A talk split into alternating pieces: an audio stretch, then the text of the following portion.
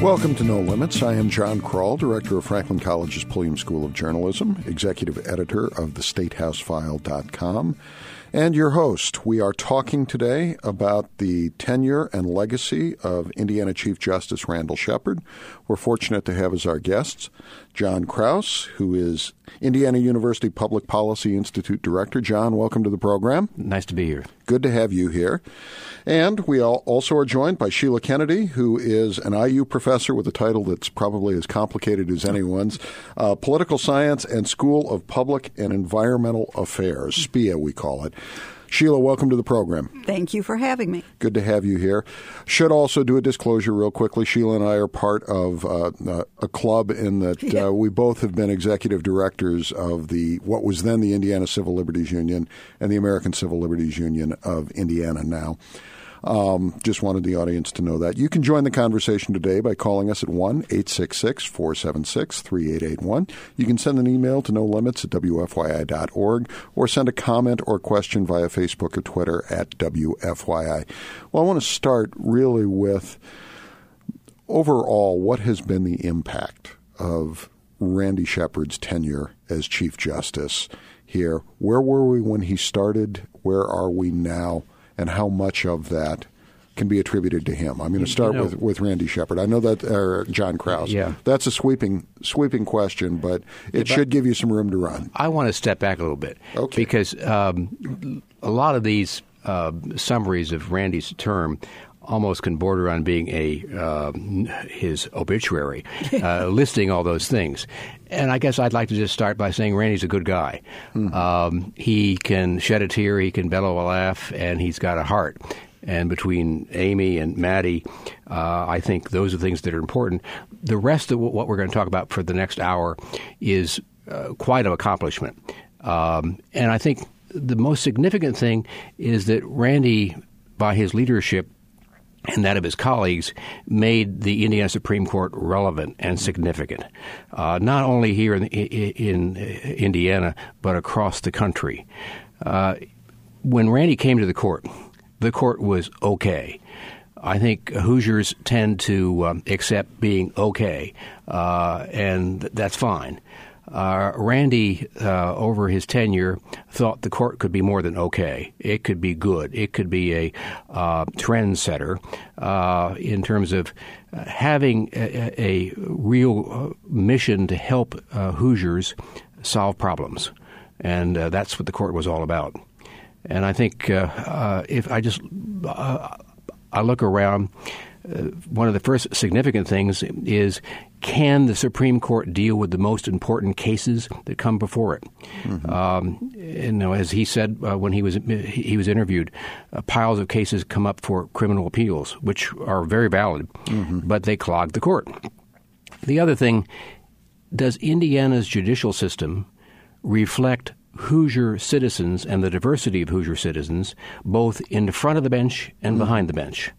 And I think he's led to a real sensitivity to helping minority education, diversity in education, giving those that may need some help with the CLEO program, uh, some help in law schools in, around Indiana, and then be sensitive to uh, women and genders and and and uh, the diversity of the court.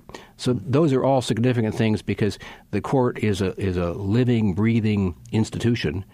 Uh, and it's there to be a partner with the other two uh, uh, branches of government. Sheila Kennedy, I'm going to pose the same question to you yes. and allow, and then we'll come back. There's an awful lot there, so we're going to come back and take pieces of it as as we get there. But please give that, me the overview. That's fine, and I think both John and I uh, would, would. Well, first of all, I would agree with everything John said.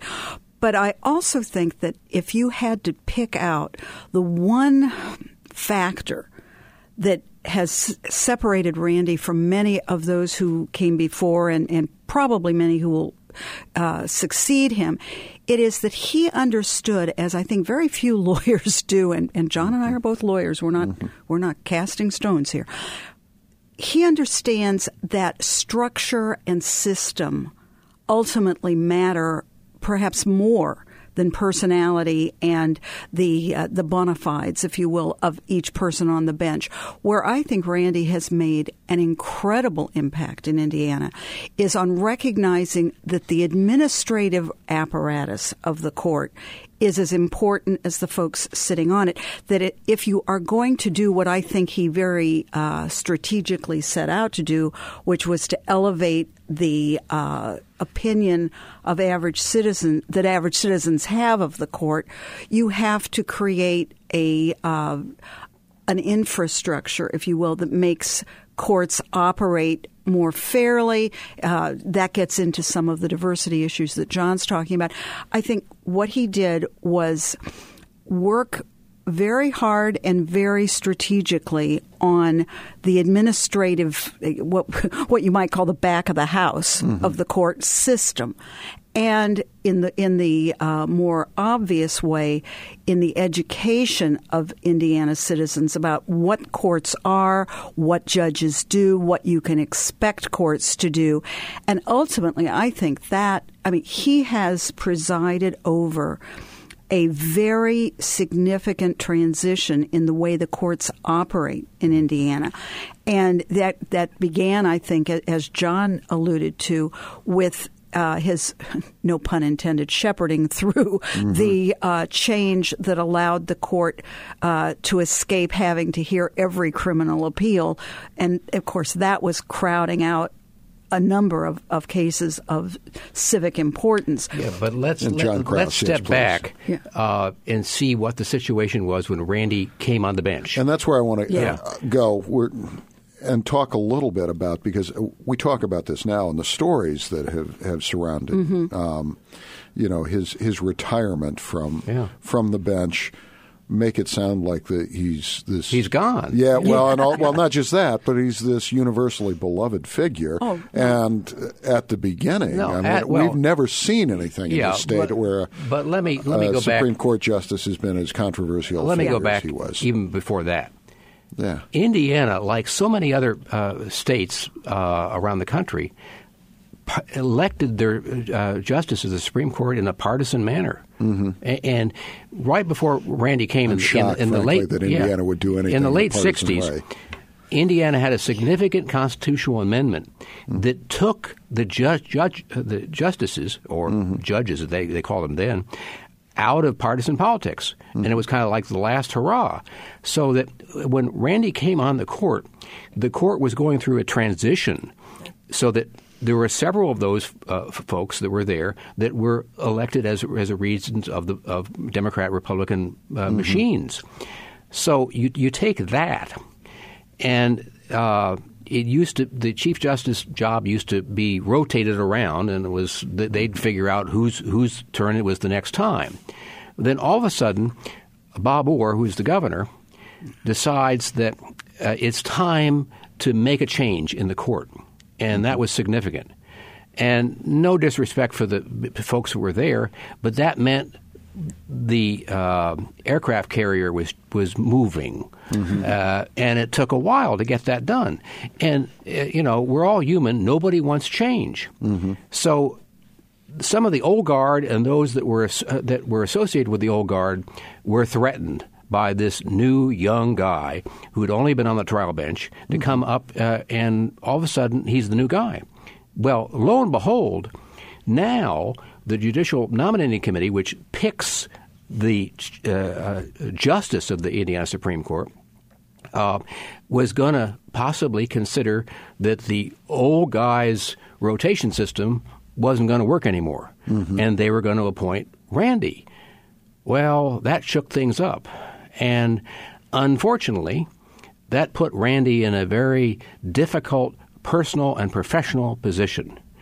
And I think it's a tribute to Randy that he put his head down and he was he was going to survive. Mm-hmm. And but the the storms and the wind was pretty fierce. Mm-hmm.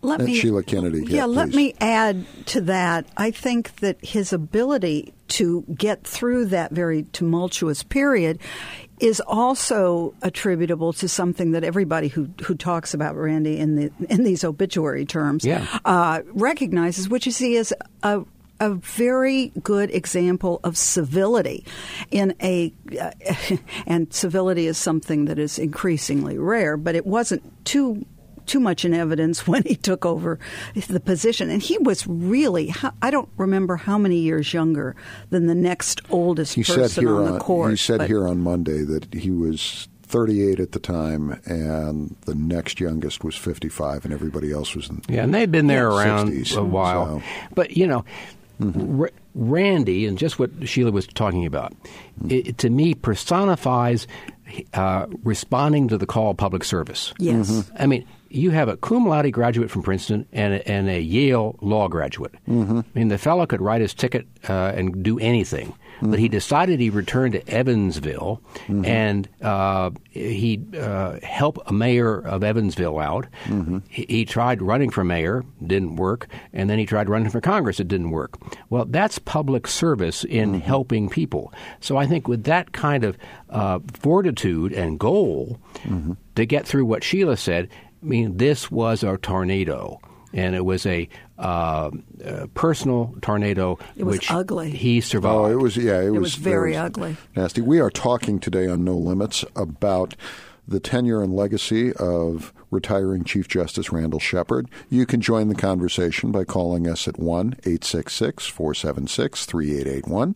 You can send an email to no limits at WFYI.org or send a comment or question via Facebook or Twitter at WFYI. I want to pick up on something, Sheila Kennedy, that, that you said about he recognized that the infrastructure um, was important, and he, you know, he worked at it very hard and he worked at it very strategically. You said, in what ways? I mean, what? How did he specifically change the infrastructure of the court system in ways that make differences? Well, the f- the first obviously was the uh, his leadership in getting the uh, constitutional change that was necessary so that the court could have a more balanced caseload. And I think most people don't think of you know you think of a judge he gets his black robe on he sits there and he issues a decision and that's what a judge does. But if he never gets a chance to hear the case, obviously you don't have a decision. So those kinds of things that I think escape the uh, notice of most citizens can be incredibly important because, as John and I both know, one of the, the legal truisms is justice delayed is justice denied. And those kinds, I mean, that was clearly a more, uh, a larger effort. But there have been consistent efforts over time to make the system work more smoothly, to ensure that cases go through the process uh, as expeditiously as possible. And those kinds of things, along with, as, as John pointed out, some of the uh, efforts to ensure that people who don't have money for private lawyers nevertheless get representation, all of those kinds of things really address not just courts, but justice. We are talking about the tenure and legacy of Chief Justice Randall Shepard here on No Limits. We are joined by our guests, Sheila Kennedy and John Krauss. You can join the conversation by calling us at 1 866 476 3881, or you can send an email to no limits at WFYI.org. No limits at WFYI.org. I'm John Kroll. Please stay with us.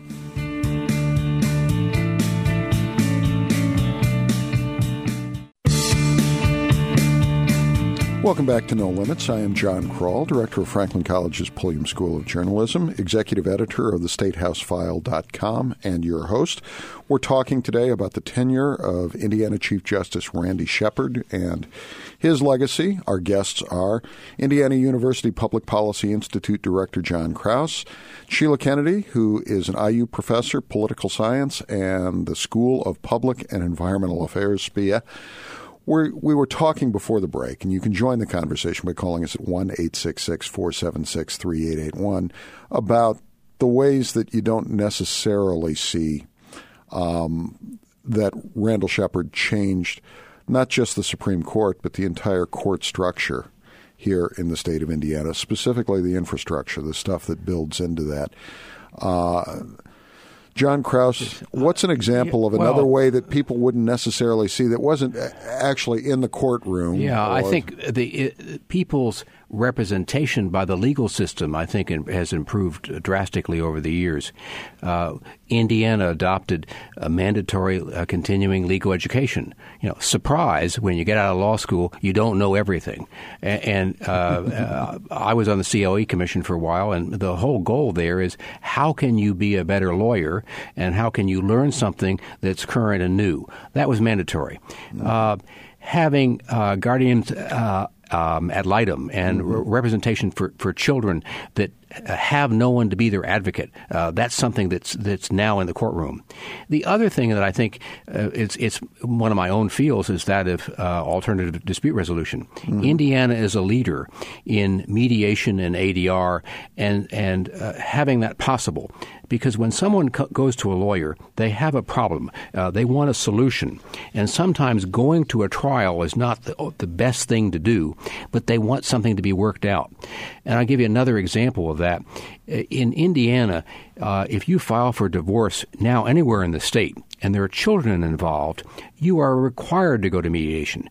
Because I think uh, Randy and, and the court uh, made it a policy, a public policy, that uh, men and women in black robes are probably not the best people to decide the future relationship of a family that's breaking apart when there's children there, and suggesting that you have ADR. So Indiana, Virginia, and Florida, I think, are, are leaders in that. A couple other things. Mm-hmm. Um, I think Randy mentioned, uh, we have a growing diversity uh, in this state, and someone comes in and English is not they're not th- their first language. Mm-hmm they have a right to someone not to just translate the word, but uh, as a, a person who knows the substance behind those foreign words to make this as clear as possible for those people for this undaunting experience of going to court for the first time. The other thing that I'd mention is unfortunately we have seen the proliferation of foreclosures that are mm. hitting the state. The court saw as an opportunity to help folks in need and, and eh, that so that they're not always kind of getting churned by the system churn not in, in terms of having something wrong happen, but the system kind of grinds them up in their lives. Uh, what happens to their house and, and you know the the the, uh, the whole national economy has changed. Can someone help someone understand what's happening to them and also understand uh, what their rights are and what their goals are? So there's a whole mortgage foreclosure uh, uh, system that is because of Randy's leadership in Indiana. Those are just a couple a couple of the words, but uh, Sheila made light of it, and I'll, I'll take make, make, light of it again. I mean, the play on, on Randy's last name as yeah. a shepherd. Yes. Yeah. I think Randy uh, saw, and maybe he didn't make this a conscious decision, but as the Chief Justice of Indiana, and that's what his title is, yeah. that he is the shepherd. He has to lead the flock uh, uh, to new fields, uh, and the flock is the Indiana judicial system, all the way down to the small claims courts, and those that appear before it, and also protect the flock. Mm-hmm. Uh, and I think that's something that he's he's done quite well, because um, uh, there's lots of little things Randy realizes that uh, taking the, a moment, talking to a judge that is brand new, has has a problem, uh, is good use of his time. Mm-hmm. He also realizes that what showing up means. Mm-hmm. I mean, Matt Tully had a column uh, uh last year about uh, uh, Randy and Amy going down to Manual High School, mm-hmm. and by their presence, saying mm-hmm. that that uh, uh, band and, and yeah. or that orchestra that wants to raise money, it's important. Mm-hmm. Not, and sometimes by just using your office mm-hmm. in that very silent way, but the presence, I think, and I, he did that in a lot of different instances that we will never know about. But there are judges that their lives are, are better because of they knew they had that support. And, and that is using the court and the whole system, which she's talking about, as mm-hmm. an instrument of, of, some very positive change. We are talking about the legacy and tenure of Chief Justice Randall Shepard. You can join the conversation by calling us at 1 866 476 3881. You can send an email to no limits at WFYI.org or send a comment or question via Facebook or Twitter at WFYI. I want to pick up on some of the things John Krauss said.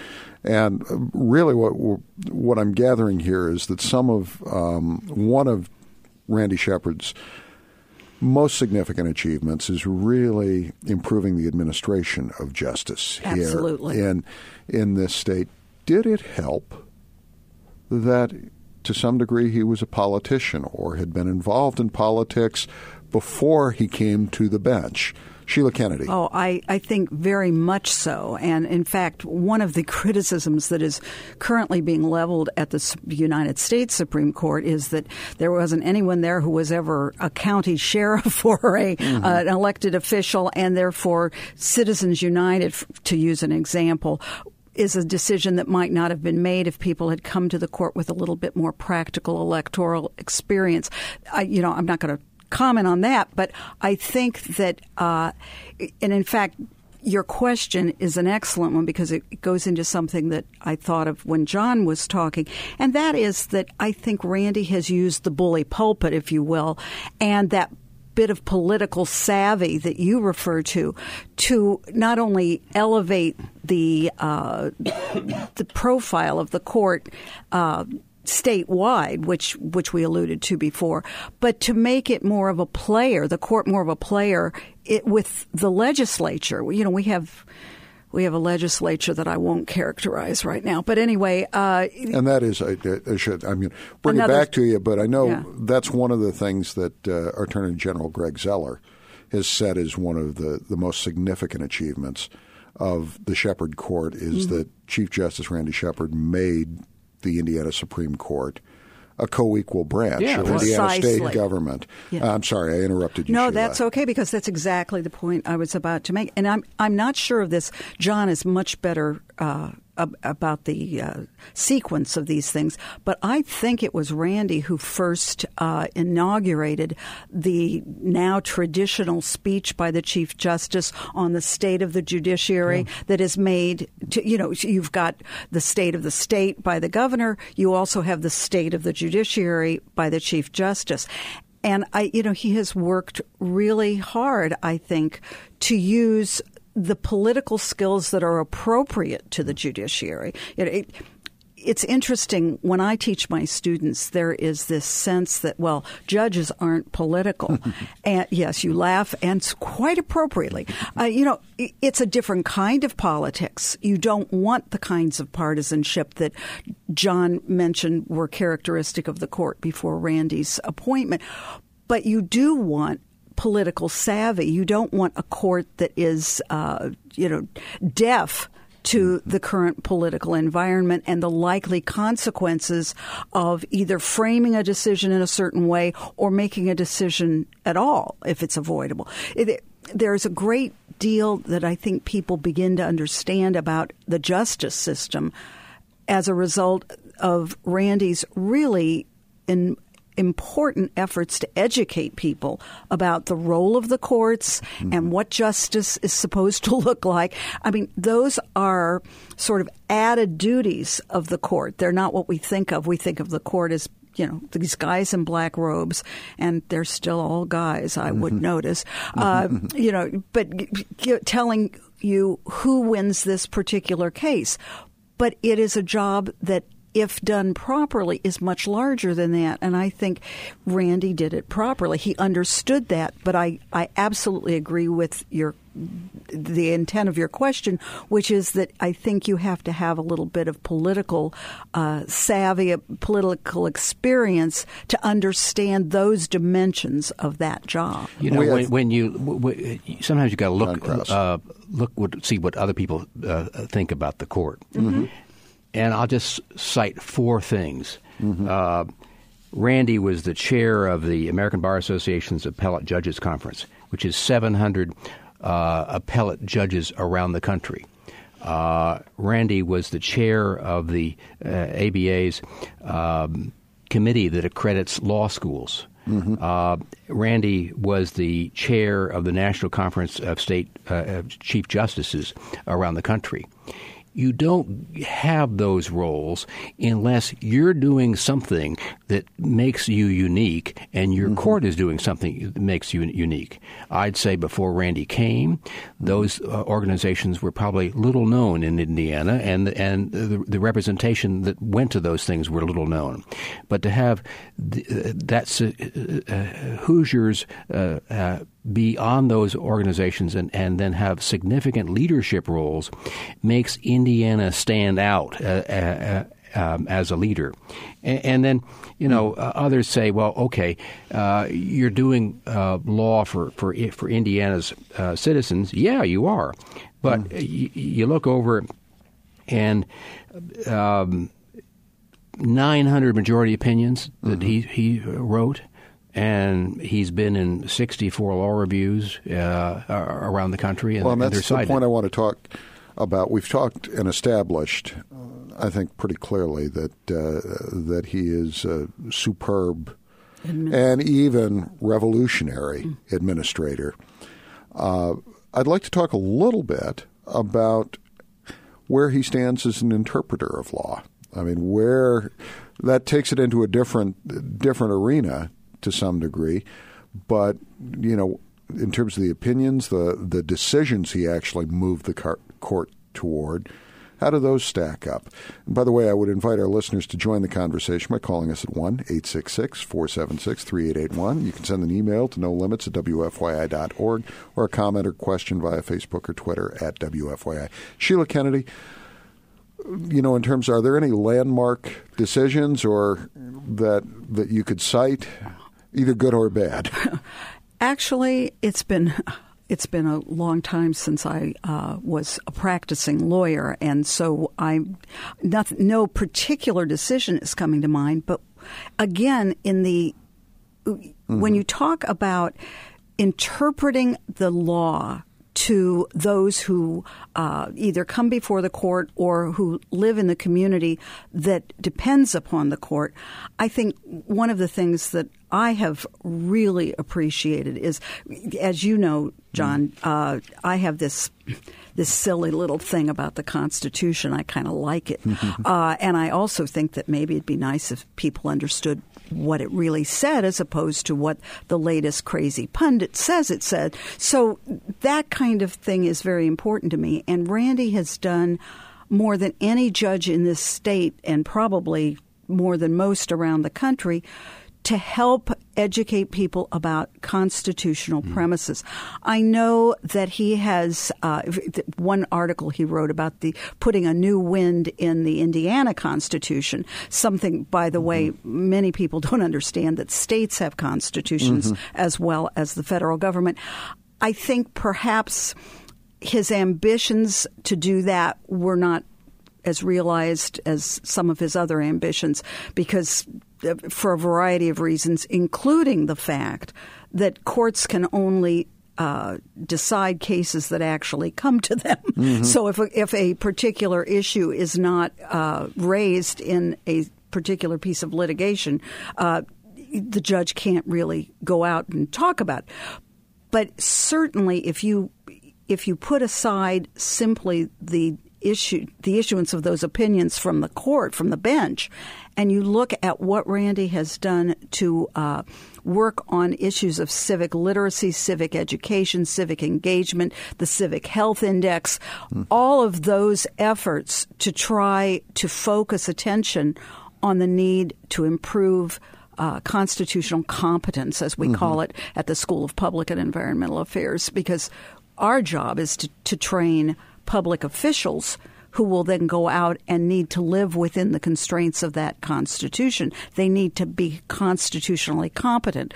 In a very similar way, and I think Randy understands this very well, citizens need to be constitutionally competent. They need to know what their rights are and what their rights aren't. Mm-hmm. But I, I, point, point, out um, the court is five individuals. Yes. yes. Randy's one individual. And he yes. would make that argument. I think, but. well, I hear him buzzing in my ear here.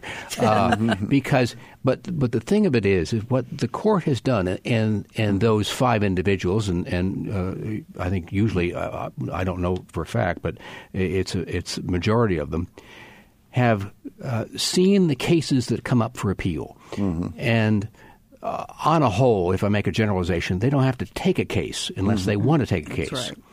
So I think there's a judgment of okay, what happened was the uh, was the decision done below mm-hmm. for some reason wrong, and we need to we need to correct that, or what will this case clear up in terms of policy for Hoosiers in the in the future. So by looking at the individual situation, but then looking to to where do you want law in Indiana to go, or get away from from where it is, then that's how why you pick a case and you hear a case. Are there uh, places where he did that, where he moved law away or or took well, it to a, I, in a I like direction Sheila. I, I, I, don't have my Lexis printout of these of these cases, but uh, um, um, the court is known for not um, uh, backing off from controversy. Mm-hmm. Uh, a lawyer told me, "Don't file an appeal in the Supreme Court if you don't want an answer, and you may not get the answer that you want, but you'll get an answer." and and the court did not shy away from those things. So I think um, it's using all five of the of the mm-hmm. justices and and moving Indiana in in a new way so Which that, gets back to the political skills, leadership mm-hmm. skills. Yeah, it's it's not partisan, but it's understanding the the atmosphere in which you're working, and that is the politics of, uh, of uh, Hoosier citizenship. We are talking about the tenure and legacy of retiring Indiana Chief Justice Randy Shepard. You can join the conversation by calling us at 1 866 476 3881. You can send an email to no limits at wfyi.org or send a comment or question via Facebook or Twitter at WFYI. Wanted to ask real quickly, you know, in terms of a point that uh, that Sheila Kennedy alluded to, how he wanted to make the Indiana Constitution much more relevant.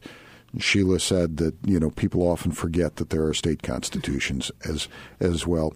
He when he was here on Monday, the Chief Justice said, cited that as as one of the things he takes the most satisfaction in. I think it's fair to say what what Sheila did that that reasonable people can disagree about that. Hmm. How effective has the Shepard Court been at making the Indiana Constitution relevant, Sheila Kennedy? Well, I do. Th- the one case that absolutely comes to my mind is an appeal from the tax court by the legislature. Uh, some years back, uh, the uh, actually the Indiana Civil Liberties Union at the time uh, represented the town of St. John in northwest Indiana, and the background of that case is kind of important. For years and years, it was sort of an open secret that every that our property tax system in Indiana was wildly unfair. That the assessment process mm-hmm. was, you know, you could have a house that was worth a hundred thousand. I could have a house that was worth a hundred thousand. But if we lived in, in, and we could live next door to each other, but if the line uh, for the the taxing district went between our homes, you could pay double, or you know, mm-hmm. you, your house could be assessed in dramatically different fashion, and that had been uh, something that the courts had simply ignored because when people would uh, bring a lawsuit based on that essential unfairness of the system, uh, typically those cases would get settled on the courthouse steps so that the state wouldn't have to uh, change its ways. Uh, that the when Randy's court upheld the tax court decision in that situation, it changed Indiana law and it was on the basis of the Indiana Constitution. I want to talk a little bit yeah. more about that. Um, we are talking about the tenure and legacy of Chief Justice Randy Shepard's time as Chief Justice here on No Limits. I am John Krull. We're talking with Sheila Kennedy and John Krauss. Please stay with us. We'll be back in just a moment.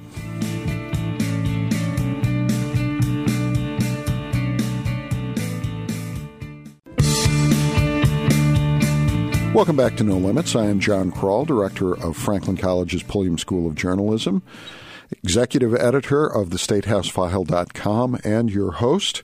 We are talking today about the tenure of Indiana Chief Justice Randall Shepard. We're fortunate to have as our guests John Krauss, who is Indiana University Public Policy Institute Director, and Sheila Kennedy, who is an IU professor, political science, and the School of Public and Environmental Affairs. That one you run out of breath to get through.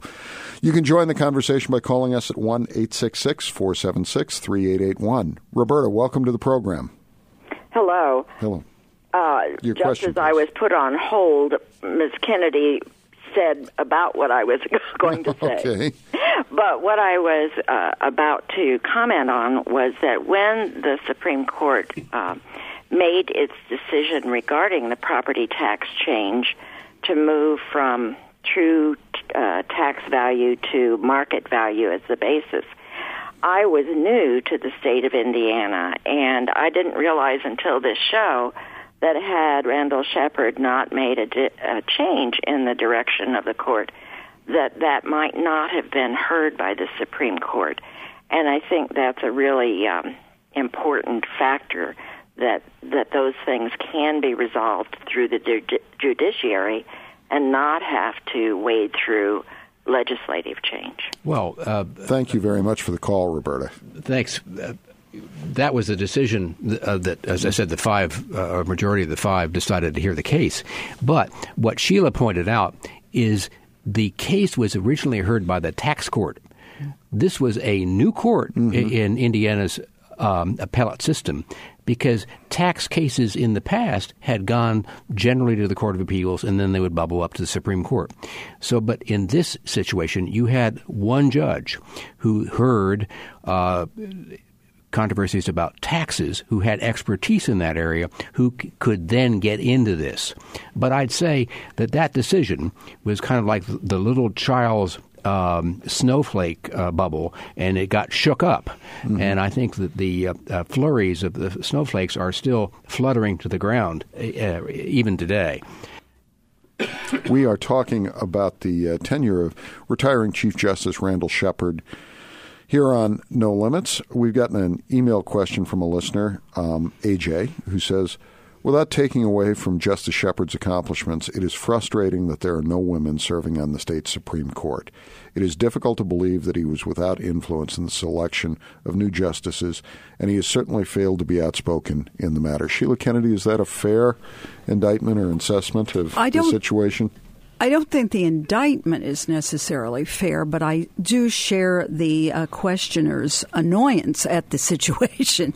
At being a female myself, I think that that is. Uh, not to cast big stones, but I think that at least during the last seven and a half years, that is an accusation that has to be lobbied at our governor because the governor has had an opportunity to appoint women to the court and has uh, failed to do so. And I, I just have my doubts that Randy Shepard had very much to do with those decisions. Now, I have no special uh, understanding of that, no special knowledge. It's just my knowledge of Randy and uh, of the governor and of the process. But I, I would say if you're going to uh, lay blame, if you will, uh, I don't think Randy is the culprit. Females have been on the final three that John have Krauss. gone to the uh, uh, governor. Uh, last time there was a vacancy, and this time there's a vacancy. Yep. So um, uh, I think uh, females, uh, minorities, and others are applying to the court.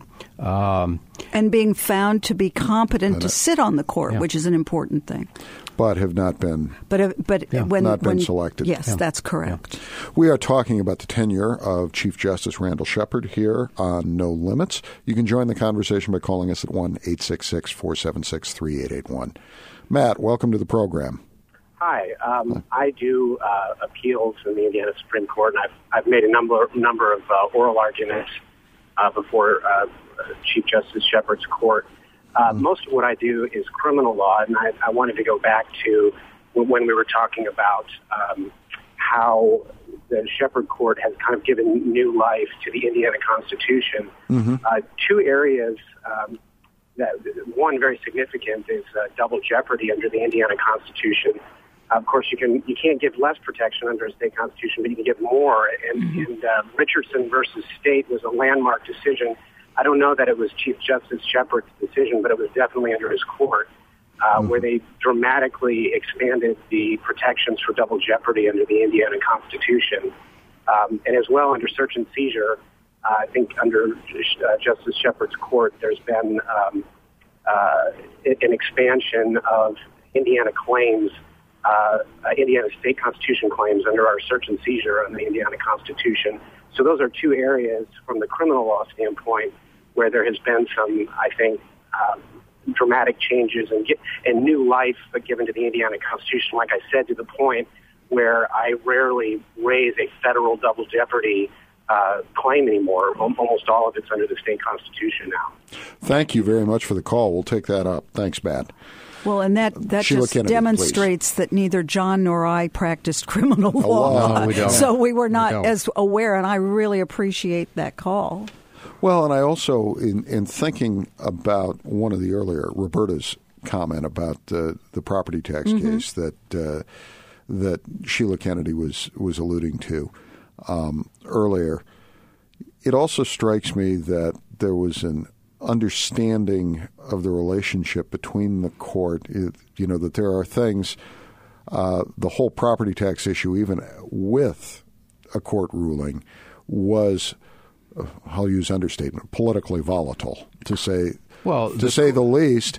But there's no way it would have been dealt with, I presume, if if if the court had not ruled, had not taken that. And in some ways, he is it fair to say that he understood the you know the the court's responsibility and the opportunity it has to change the political dynamics and change the Well, political discussion. John Krauss. a lot of times that uh, a court can act and they can find a rather narrow solution to the problem that's before them in a very technical way, but everything is status quo.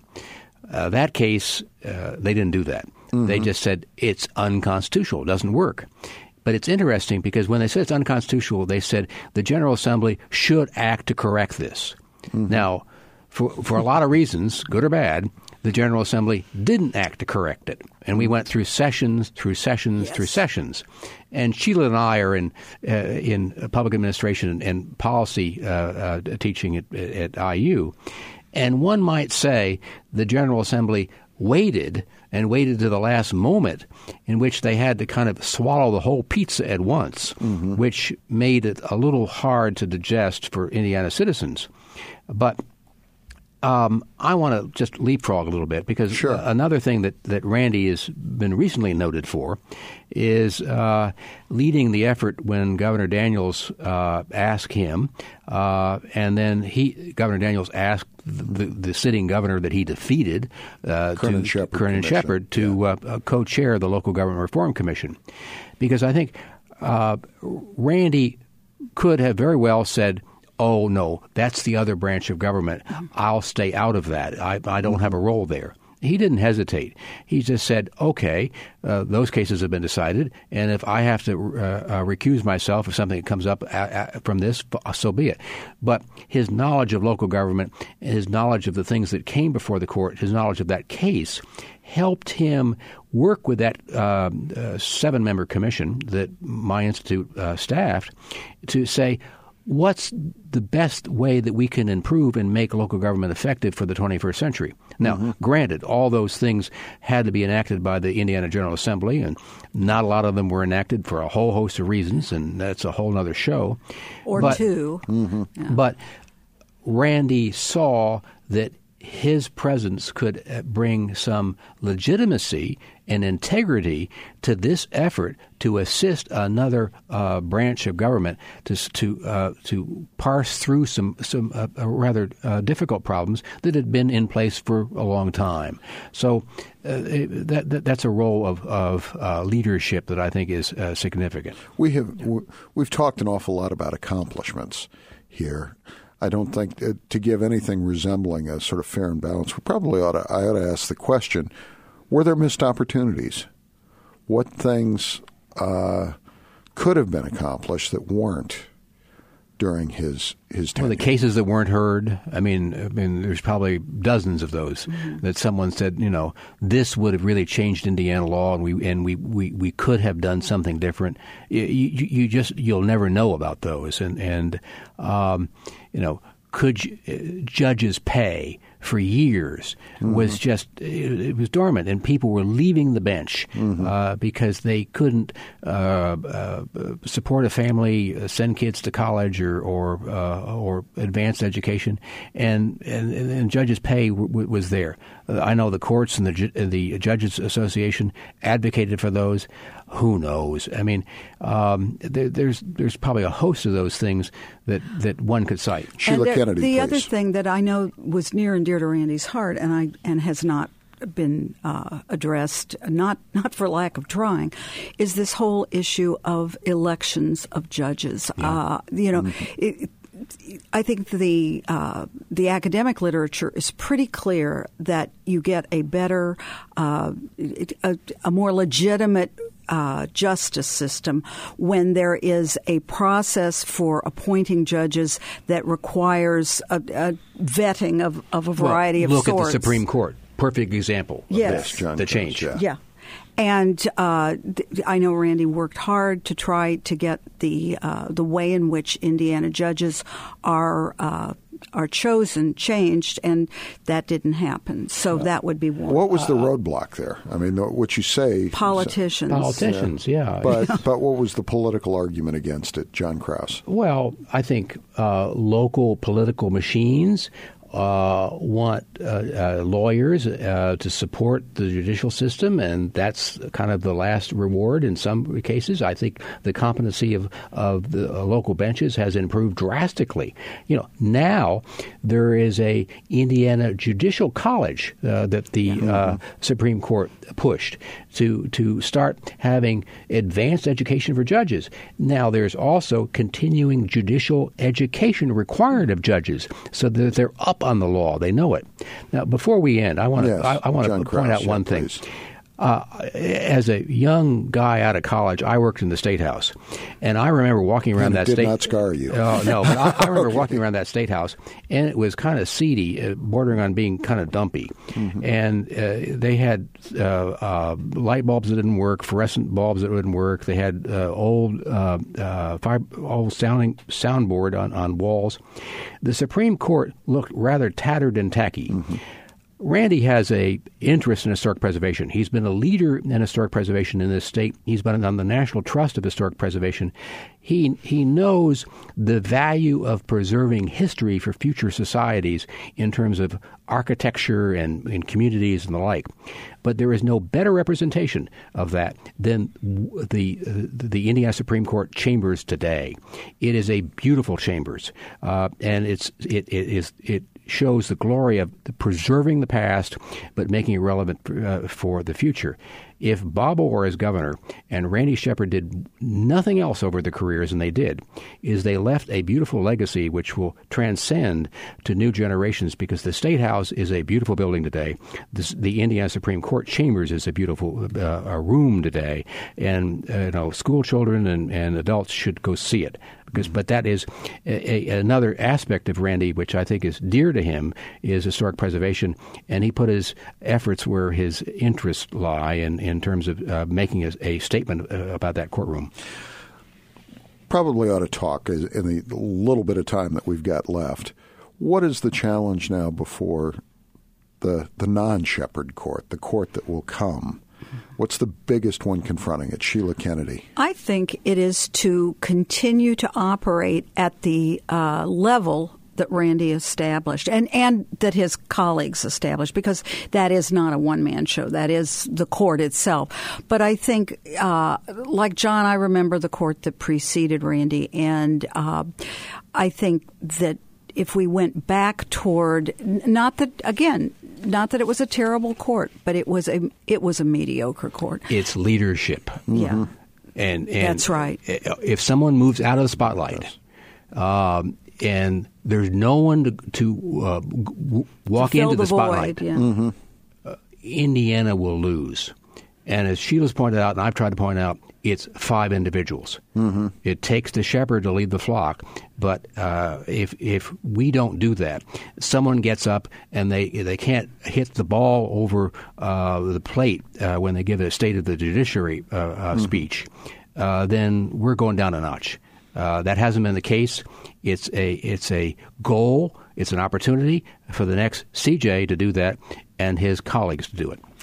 In a word, what would you, Sheila Kennedy, say people are going to remember Randy Shepard for?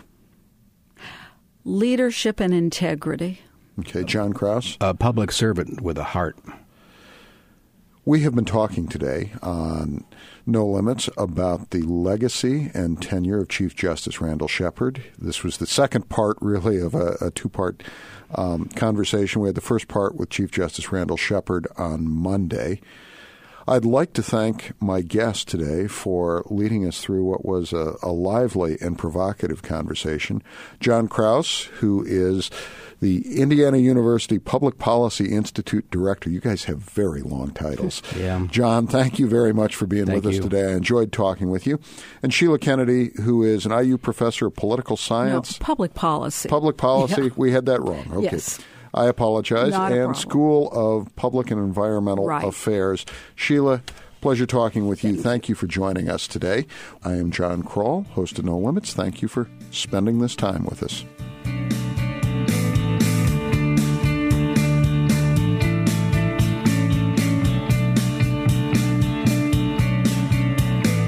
No Limits is a production of WFYI Public Radio 90.1 FM and HD1. Producer Sharon Alseth. Interactive Media Coordinator Melissa Davis. Technical Producer Jeanette Rhodes. And Board Engineer Don Hibschweiler.